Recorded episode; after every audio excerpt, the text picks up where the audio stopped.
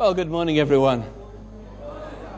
Good to see you all here this morning. Uh, those who are regular worshippers, those visitors, and those uh, who've come uh, especially to for this occasion. I was sharing with someone. There's a famous story. I think it was the 19th century uh, of a minister who outlived his stay in a church for 30 years or more. Finally, he announced he was to leave, and the church was so relieved they gave him a fantastic send off.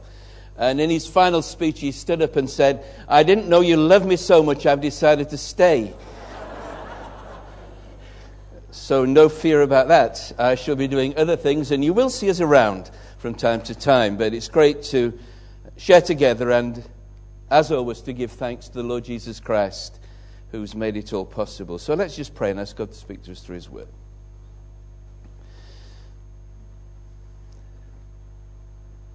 Gracious God, on this, the Lord's Day, we come together to hear what the Spirit is saying to us as a church today. We acknowledge again it's not by might nor by power, but by my Spirit, says the Lord Almighty. So take feeble human words and speak to us from your living word, and may we be those who hear and put into practice what you say to us even this day. And may Jesus Christ be glorified. Amen. Thank you.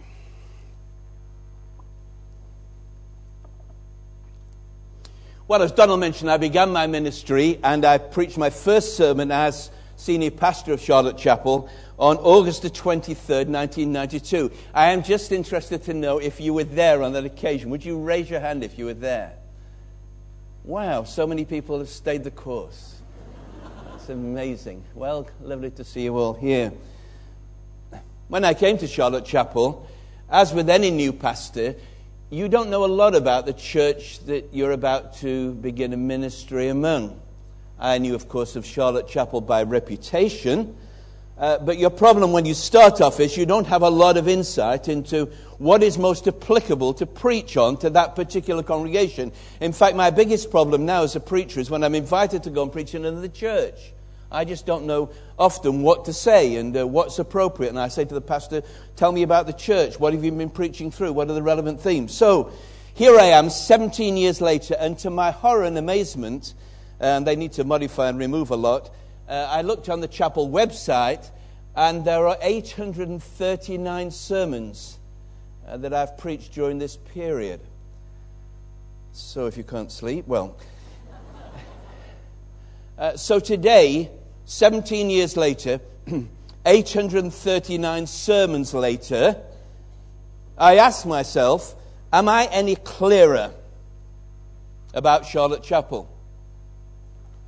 Not about what you are like, but about what we are like. Uh, because I've said it before and I don't say it lightly, uh, every sermon I preach to you, I preach to myself. And I'm part of this congregation, and in God's providence, have been in some, to some degree, have shaped this congregation over the past 17 years. So I asked myself as I thought about this particular Sunday, what is the Spirit saying to us in Charlotte Chapel now, all these years on in 2009? And as I thought and reflected on it, uh, for my answer, I returned to my first morning series in Charlotte Chapel not knowing exactly what the church was like. Those who put their hands up can tell you exactly what I preached on in those days. No, most of you can't remember last week, but never mind. Um, on that first series, not knowing what the church was like, I preached with God's help through the opening chapters of the book of Revelation and the description of those seven churches in the Roman province of Asia. And I did so, and I said to Charlotte Chapel, let's just look at these seven churches, which are a kind of snapshot of different kinds of churches, and ask ourselves, which of these are we like? And which of these are we most like? And so today, as my senior pastor, I return to that theme and to one of the churches which, which I think, not perfectly, but in many ways reflects what we are as Charlotte Chapel today and what I am. And so I want to turn to the first of those churches. And I choose it. Uh, you don't need to turn to your Bibles yet. It'll come up in a minute, as my usual long introductions do. Um, and I choose it It's a church in Ephesus, not just because, like Edinburgh, it begins with the same letter E. Uh, the letter is addressed to the church in Ephesus, and uh, I was interested that uh, Tom Lawson, part of our pastoral team, preached on these verses about a month ago to the evening congregation, and I thought maybe, maybe I need to do something different. Then I thought, no, what the Lord is saying to us, we need to reinforce, and I encourage you to download as I did and listen to Tom's excellent sermon on that theme. So before we actually turn to the letter, a few introductory remarks about the city in question, Ephesus, and the church in that city, because not to make too great a point of it, you will see some interesting comparisons between Edinburgh and Charlotte Chapel, and I won't labour them, you can work them out for yourself. Uh, first of all, Ephesus was a leading city in the ancient world. Uh, technically, Pergamum was the capital city of the province of Asia, but Ephesus was the largest and most important, so they claimed they had a slogan Ephesus, the first and greatest metropolis of Asia. You can draw your own comparisons with Edinburgh and another city in Scotland. Um, Edinburgh, I was going to say, Ephesus was a major seaport. It was a center of trade for the Mediterranean world. Beyond it to the east, it had a cosmopolitan population of 250,000 people with a very high standard of living and amenities. It enjoyed the privileges of being a free city in the Roman Empire and assize town. It was a seat of government. It was an important city, like our own city of Edinburgh. Some years ago, a, a, few of you went with Nita and I, uh, and we went to visit these ch- the sites of the seven churches now in Turkey. And if you've never been, if you ever get the chance, go and look at Ephesus. It's one of the greatest archaeological sites in the world. And only 10 to 15% has been excavated so far, but even so, it's an amazing uh, place to visit. You can see uh, some pictures coming up the magnificent library of Celsus uh, the, the amphitheater that features in the book of Acts. Uh, there are numerous temples that have been excavated and statues to numerous gods. And of course, the greatest god of Ephesus was Artemis, or in Latin, Diana of the Ephesians. Uh, all that remains of her temple is just one pillar that's been uh, discovered and erected. Uh, but various attempts have been made to reconstruct what the temple actually looked like. It was one of the seven wonders of the ancient world. Many people believe it was the greatest of all. However, and again there are comparisons with Edinburgh, it was not all good or positive. There was an underbelly to life in Ephesus.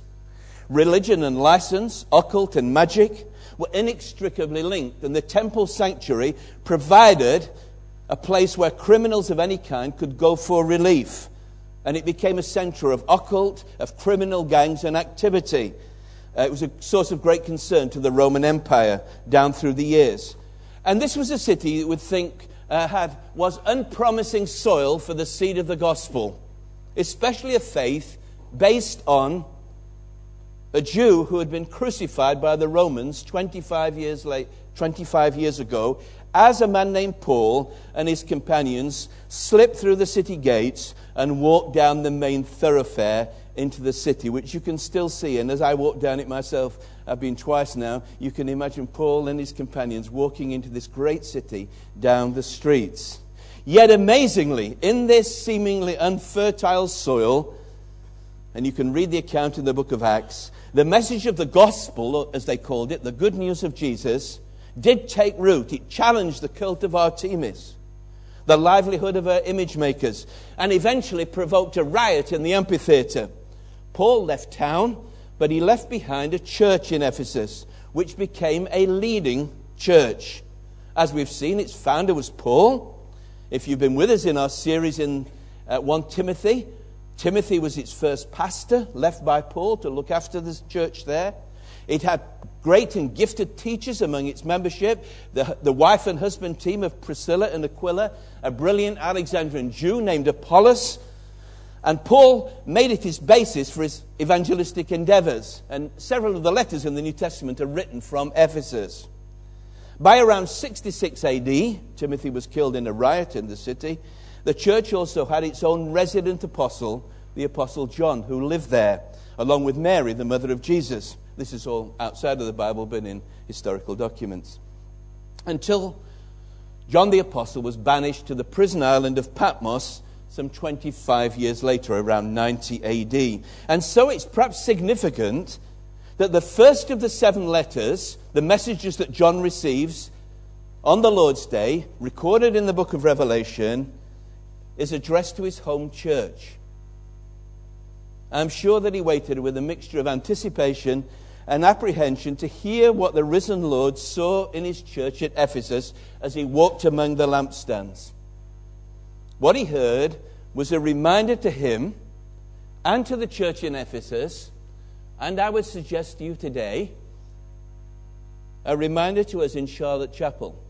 No matter what our history, what our reputation, we cannot live in the past or rely on present past glories for present or future blessing. And the challenge to the church in Ephesus, which I leave with you today, as I've left with myself, can be summarized in the words at the heart of the letter First, love forsaken. So read with me Revelation 2, verses 1 through 7. It's page 1234 in the Pew Bibles.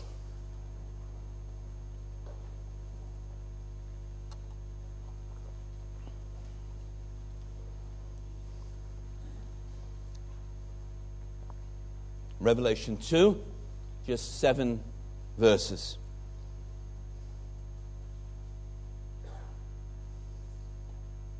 To the angel or messenger of the church in Ephesus, write These are the words of him who holds the seven stars in his right hand and walks among the seven golden lampstands. I know your deeds, your hard work, and your perseverance I know that you cannot tolerate wicked men, that you've tested those who claim to be apostles but are not, and have found them false. You have persevered and have endured hardship for my name, and have not grown weary. Yet I hold this against you. You have forsaken your first love. Remember the height from which you have fallen. Repent and do the things you did at first. If you do not repent, I will come to you and remove your lampstand from its place. But you have this in your favor you hate the practices of the Nicolaitans, which I also hate. He who has an ear, let him hear what the Spirit says to the churches. To him who overcomes, I will give the right to eat from the tree of life, which is in the paradise of God. This is God's word. Three simple things to say about this message to the church in Ephesus and perhaps to us today in Charlotte Chapel. First of all, commendation. The Lord has something serious to say to this church. Unlike us and unlike me, when we tend to jump in straight away with a criticism, he begins instead, first of all, with commendation, which is framed which frames the criticism in verses 2 and 3 and 6. Look again. I know your deeds, your hard work, and your perseverance. I know that you cannot tolerate wicked men, that you've tested those who claim to be apostles but are not, found them to be false. You have persevered and have endured hardships for my name and have not grown weary. And then, verse 6 Yet you have this in your favor. You hate the practices of the Nicolaitans, which I also hate. We can summarize the Lord's commendation of this church under two headings. First of all, he commends them for their determination in the face of hardship. The Ephesian Christians were hard workers. The Lord commends them for this. The words used here are those of an ordinary manual laborer, sweat inducing work. They were not the types who put in with a burst of enthusiasm and then gave up when the going got hard. No, they were those who showed perseverance and endurance. I'm really sorry I forgot to bring. This week we had a, kind of wonderful in this particular week. Uh, I got a, a package in the post, a book, and when I opened it, it was the New Testament, first edition ever in a language in Nigeria, which Nita and I wrote the alphabet for and laid the foundations for before we had to leave because of Nita's ill health and come into ministry in the UK. And it was kind of lovely just to get this. And he said, Thank you for the foundations that you laid, but I thank God for Rich and Janice Gardner for 20 years.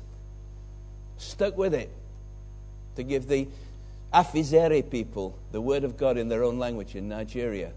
That's the kind of determination that we need. And the Ephesian Christians were like that. They stuck with it. And the context in which they exhibited such determination was one of fierce persecution. From imperial Rome, there was the terrible persecution under the Emperor Domitian, and locally from civil and religious authorities, Jews and Gentiles. The church in Ephesus was born in a riot and lived through the fires of suffering. Yet, in spite of this, the Christians there kept going and kept kept working. Now, if you've read the history of Charlotte Chapel, we should be thankful for those over 200 years who have just kept going and kept the light of the gospel burning in this local church. We should not take that for granted. Many of them are not named in the book. Couldn't put all the names in, but their names are written in heaven. Their deeds are known to God. For many of you, I know, many of you have faithfully served the Lord in this church year after year, year after year. And every year we as a church and our and AGM, we give thanks for those who have now gone to be with the Lord. And our last church meeting was a typical one. I think we had 15 members who had been, as the Salvation Army called it, promoted to glory in the past year. On an average, they had spent 45 years in membership in Charlotte Chapel.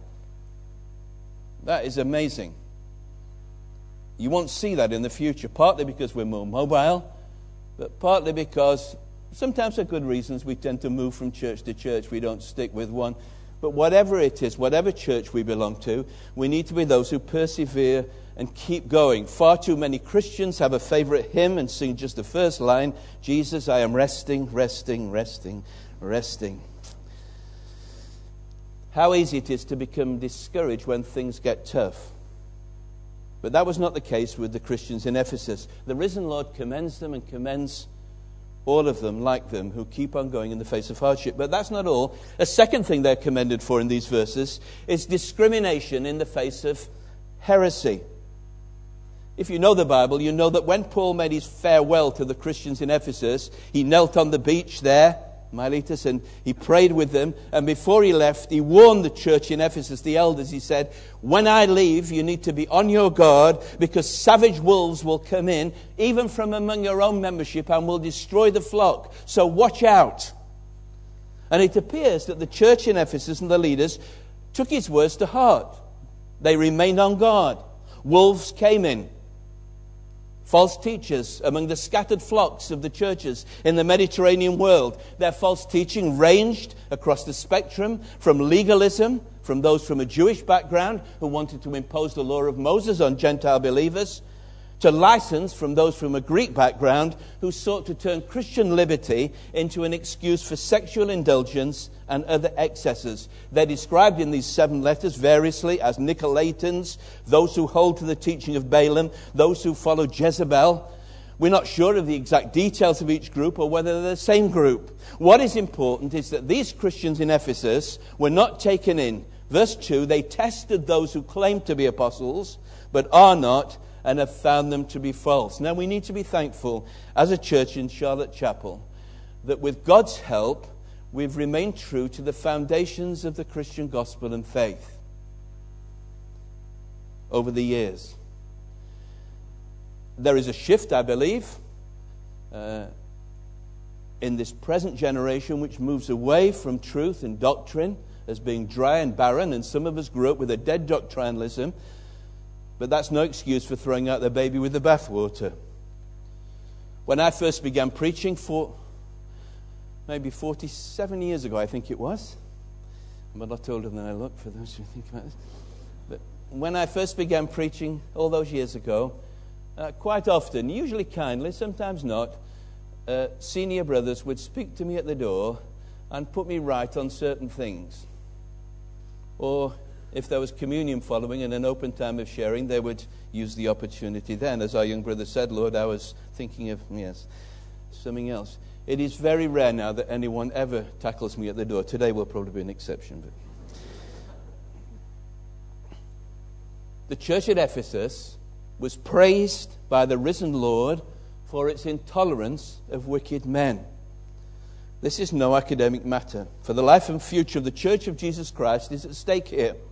A man whose wife is being seduced by a plausible philanderer does not stand around in polite conversation with him. Such is the Lord's jealousy for his bride and his commendation of those who protect her integrity and purity. And I believe by God's grace we've remained faithful to that. This church was born, reborn a century ago, as you'll know, in the fires of revival. The Welsh revival touched Charlotte Chapel through Joseph Kemp, and a church was born out of that. I'm sad to say that nearly all the churches, most of the large churches in Wales where that revival occurred, are now empty shells or a handful of people. But the church here has maintained that witness with a full church over a century. Because people have not only sought to maintain the fire of the gospel, but along with it, the truth of the gospel. The lampstand has remained and the light still shines. However, now we come to the point. Determination in the face of hardship, discrimination in the face of heresy are not enough to ensure the survival of a church. For now the letter turns from commendation to condemnation in verse 4. On the surface, it seems such a small thing when weighed against all that was good in the church in Ephesus. The praise lavished on Ephesus is more than any of the other six churches. If you were to give marks out of 10, you'd probably give them 8 or 9. But that is to look at things from a human perspective. The Lord's diagnosis, what He says, I know, is that this one failing outweighs all the rest and is of the most acute seriousness. Why? Because this one thing will kill a church unless it is rectified. So, what is this one thing? This terrible thing, this malaise within the ranks of this hard-working, persevering Orthodox church at Ephesus. Verse 4 Yet I hold this against you. You have forsaken your first love. Outwardly, all seem well. I like to ask people who know the New Testament, knowing the New Testament and the churches described there, if you could have joined one in the first century, which church would you have joined? Most of us would have joined either Laodicea or Ephesus. Ephesus was a church that was highly impressive, lots of activity, sound Bible teaching. A model church in all appearances, save one. The Lord, with his piercing eyes, looks into the heart of the church and its members and sees that they have lost their first love. You see, love had been a characteristic of the church at Ephesus since its inception. The letter to the Ephesians is a letter of love. The word is mentioned 23 times in six letters. The Apostle John, who was resident there, was above all else known as the Apostle of Love. His three little letters in the New Testament contain the word love over 40 times. But when John gets this message, the church in Ephesus is 40 years old, middle aged, many second generation Christians. Life may begin at 40, but love can die at 40. So, what remains when love dies in a church? Activity and orthodoxy. And these things are usually the characteristic of post first generation churches and Christians. Leon Morris comments they had yielded to the temptation ever present in Christians to put all their emphasis on sound teaching. In the process, they lost love, without which all else is nothing. So I ask you, as a church, as I ask myself, have we forsaken our first love? Do we love the Lord as much as we once did? Or has our love, my love for the Lord, grown cold? And has, as is always the case, have other loves taken its place? The place that only the Lord Jesus Christ should occupy in our lives. We sing an awful lot today, and I love the songs. You'll know that. I'm a fan of modern songs and old ones too. But we can sing these songs about loving the Lord and be lost in wonder, love, and praise. We can sing the greatest thing in all my life is knowing you and loving you. Or when I was growing up, we used to sing, Every day with Jesus is sweeter than the day before. Every day with Jesus, I love him more and more. I find it hard to sing that. In sincerity. Is that true? You see, it may be enough for a church And it may be enough for most people that a church is orthodox and hardworking, but it is never enough for the Lord. For it communicates the wrong message to the watching world in which that church is placed. And as we'll see, the Lord would sooner close it down than leave it like that. It's surely significant that only the first and last of these seven churches in Revelation 2 and 3, Ephesus and Laodicea, are threatened with closure by the risen Lord. In both, both cases, it is the loss of burning love for the Lord and a zealous passion for the Lord which is the reason. Now, if this is of such vital importance to the Lord, I would suggest to you, in fact, I would say strongly to you, it should be of vital importance to us. Yet, so often we are more concerned about doctrinal orthodoxy and regular attendance at church and involvement in church activities than our love for the Lord. Oh, we may say, well, he doesn't seem as keen as he was. And she's not as enthusiastic as she was, but they're still coming to Charlotte Chapel every Sunday, so let's settle for that. It's perhaps inevitable that love is the first thing to be lost, and love is the hardest thing to maintain how easy it is to lose our first love, to forsake the one who loved us and who loves us. Thankfully, the Lord's love for us is the same as ever, and that is why He challenges us. Whom I love, I also chasten, says the Lord. That's why today He comes to us and says, as He said to the Apostle Peter all those years ago by the Lake of Galilee after His resurrection, Do you truly love me? Peter. And the Lord is not just like a doctor who offers an accurate diagnosis. I was amused recently, our family were amused. I went to see my doctor. We have a new health practice where we live now, and it's one of these ones like a, an airport terminal. You get your voiceover, and you get a different doctor every time.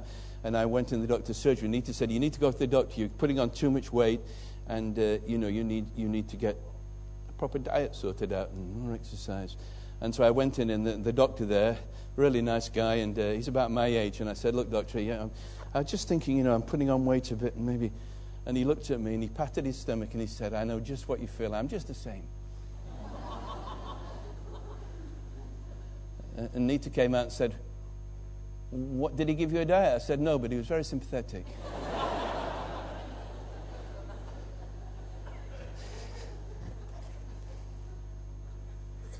Now, in all seriousness, the Lord is the great physician. He not only knows what we need, but He provides a remedy. So, notice thirdly and finally, my last three point sermon that alliterates, which Donald loves. Um, my third point is correction, verse, verse 5. Notice the remedy is in three parts, which for ease of memory also begin with the same letter. First of all, he says, Remember. He urges them to think back to what they once were, to look up and see how far they have fallen. Remember the height from which you have fallen. And as I ask you, do you still love the Lord the same? Is it not true that our minds go back and we think about the past? Did we, how did we love the Lord then? Have we fallen? Have we drifted? One of my favorite illustrations, which is probably on several of those 839 sermons, but I'll repeat it again, was when I was a child. I remember on holiday, we went to a beach and it was a lovely sunny day, and uh, we, we had one of those inflatable lilos, you know, that you have to blow up. We, you can get pumps from there, but you blow them up and you're so exhausted that you lay on them for the rest of the day, you know. And uh, we got this lilo and put it in the water, and I lay on it, and I put my, my face up to the sun, and I just loved it, you know, and just lay there enjoying this lilo drifting on the waves like this. Suddenly I heard this sound from the beach Peter! And I thought, what was that? Somebody's a long way away. And I looked up to my horror. I drifted away a long way from the beach, and my parents were frantically shouting for me to return and I was able to, I'm still here, of course, so I was able to paddle back to land. You see, the reality is, my experience over the years, and I can say on a Sunday like this, it's lovely to see you all here. The people I remember are those who have drifted away. The pastor. They're the ones that hurt. Because you know your own heart, prone to wander. Lord, I feel it, prone to leave the God I love. Few of us, in my experience, are swept away from the moorings of our faith by a tidal wave. Most of us drift away gradually, imperceptibly, bit by bit. And how frightening it can be, therefore, when the Holy Spirit wakens us up, maybe in Charlotte Chapel today on August the 23rd, 2009, and we realize with horror how far we have drifted away from our first love for the Lord. And we say, if you'd ever told me I would be like this when I first became a Christian, I would never have believed it. Yet I would suggest to you that awakening and memory are essential steps on the road to recovery. Think of the prodigal son who went off to that far country. He never gave his home a thought as he spent his money in wine and women and song. Until eventually he reached a pigsty. And the scriptures say in Luke 15 17, when he came to his senses, he said, I remember how many of my father's hired hands have food enough to spare, and here am I, starving to death in the pigsty, feeding on pig swell. Maybe some of us this morning, to outward appearances, all is well, but you're really in the pigsty, eating pig swell, when you could be enjoying what the King has to offer, which you once enjoyed when you walked closely with him in fellowship with his people. And maybe the Lord has reminded us today of what we once were, how far we have fallen. It may not be apparent to anyone else we still seem active Christians, ardent defenders of the faith. But like the hymn writer William Cowper, we ask ourselves the question where is the blessedness I knew when first I saw the Lord? Where is the soul refreshing view of Jesus and His Word? And such remembering should be a continuous exercise, an ongoing review. The tense of the verb is keep on remembering. And there is a second step when you start remembering. The second step is the word repent. And the verb here is a different tense. It describes a sharp and decisive act. It means to agree with God's diagnosis of your condition, to admit your fault without qualification. And the words of repentance are always the same, be they David in the Old Testament after committing adultery and murder, to the prodigal in the New Testament, I have sinned against the Lord. Repentance is a change of mind which leads to a change of direction towards God. It is not just saying the words, it is putting them into action. The prodigal son said, I will arise and go to my father.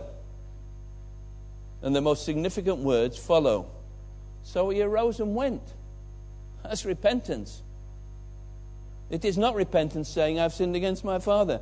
Repentance is getting up, turning around, going back home. And when we do, the amazing thing is maybe you're feeling pretty bad this morning. God's word, we often pray in the vestry, Lord, comfort the disturbed and disturb the comfortable. Well, maybe you're disturbed this morning. But here's wonderful news, good news. When prodigals return home, we find the father standing with his arms wide open, running down the road to welcome us home. What a place, Charlotte Chapel today, the Lord's table. How wonderful. The elder said, Preach your last sermon and we'll share the, around the Lord's table. Wonderful. And he greets our repentance with joy and forgiveness and restoration. Let's have a feast. Let's celebrate. We celebrate the Lord's death until he comes. Because we need to keep remembering. We need to keep repenting. You're saved when you repent and put your faith in Christ. It's a continual exercise for the Christian. When did you last genuinely repent? Remember, repent. And thirdly, another R, repeat. Remember the height from which you've fallen, repent, and do the things you did at first. What were the things you did at first? When you first repented and responded to God's grace. January the 14th, 1961, I came to know the Lord. So, what happened after that? Well, you lived to spend time with the Lord in prayer. You live to read His Word and listen to His voice. You live to be with God's people. You live to serve the Lord. But the key thing, these are the fruits of repentance, but the key word is you did them because you loved. You didn't do them out of duty. What we need above all else is a fresh love for the Lord Jesus Christ.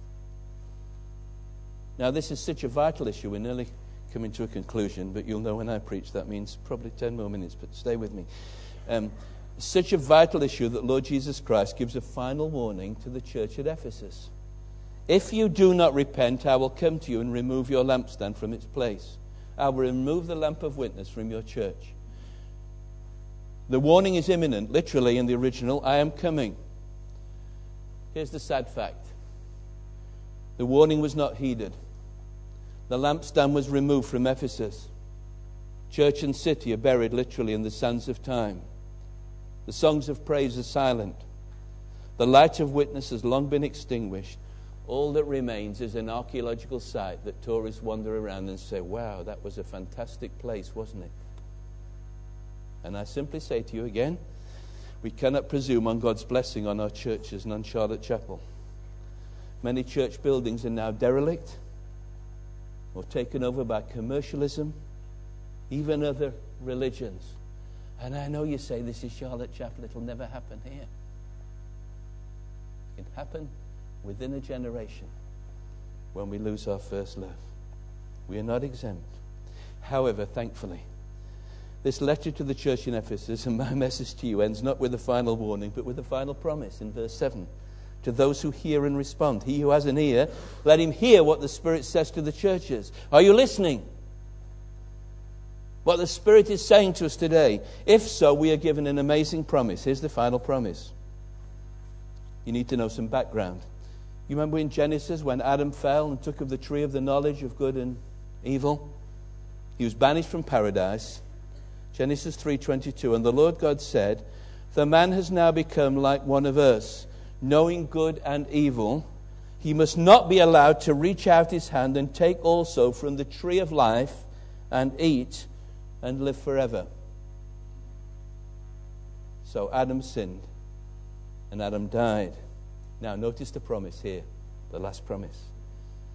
What Adam lost has now been restored. To him who overcomes, I will give the right to eat from the tree of life which is in the paradise of God. You see it?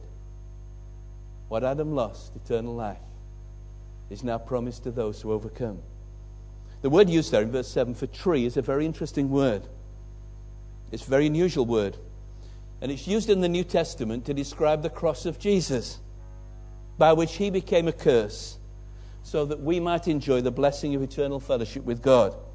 What Adam lost has now been restored through the cross of Christ. Here's Paul writing to the Galatians, Galatians 3:13.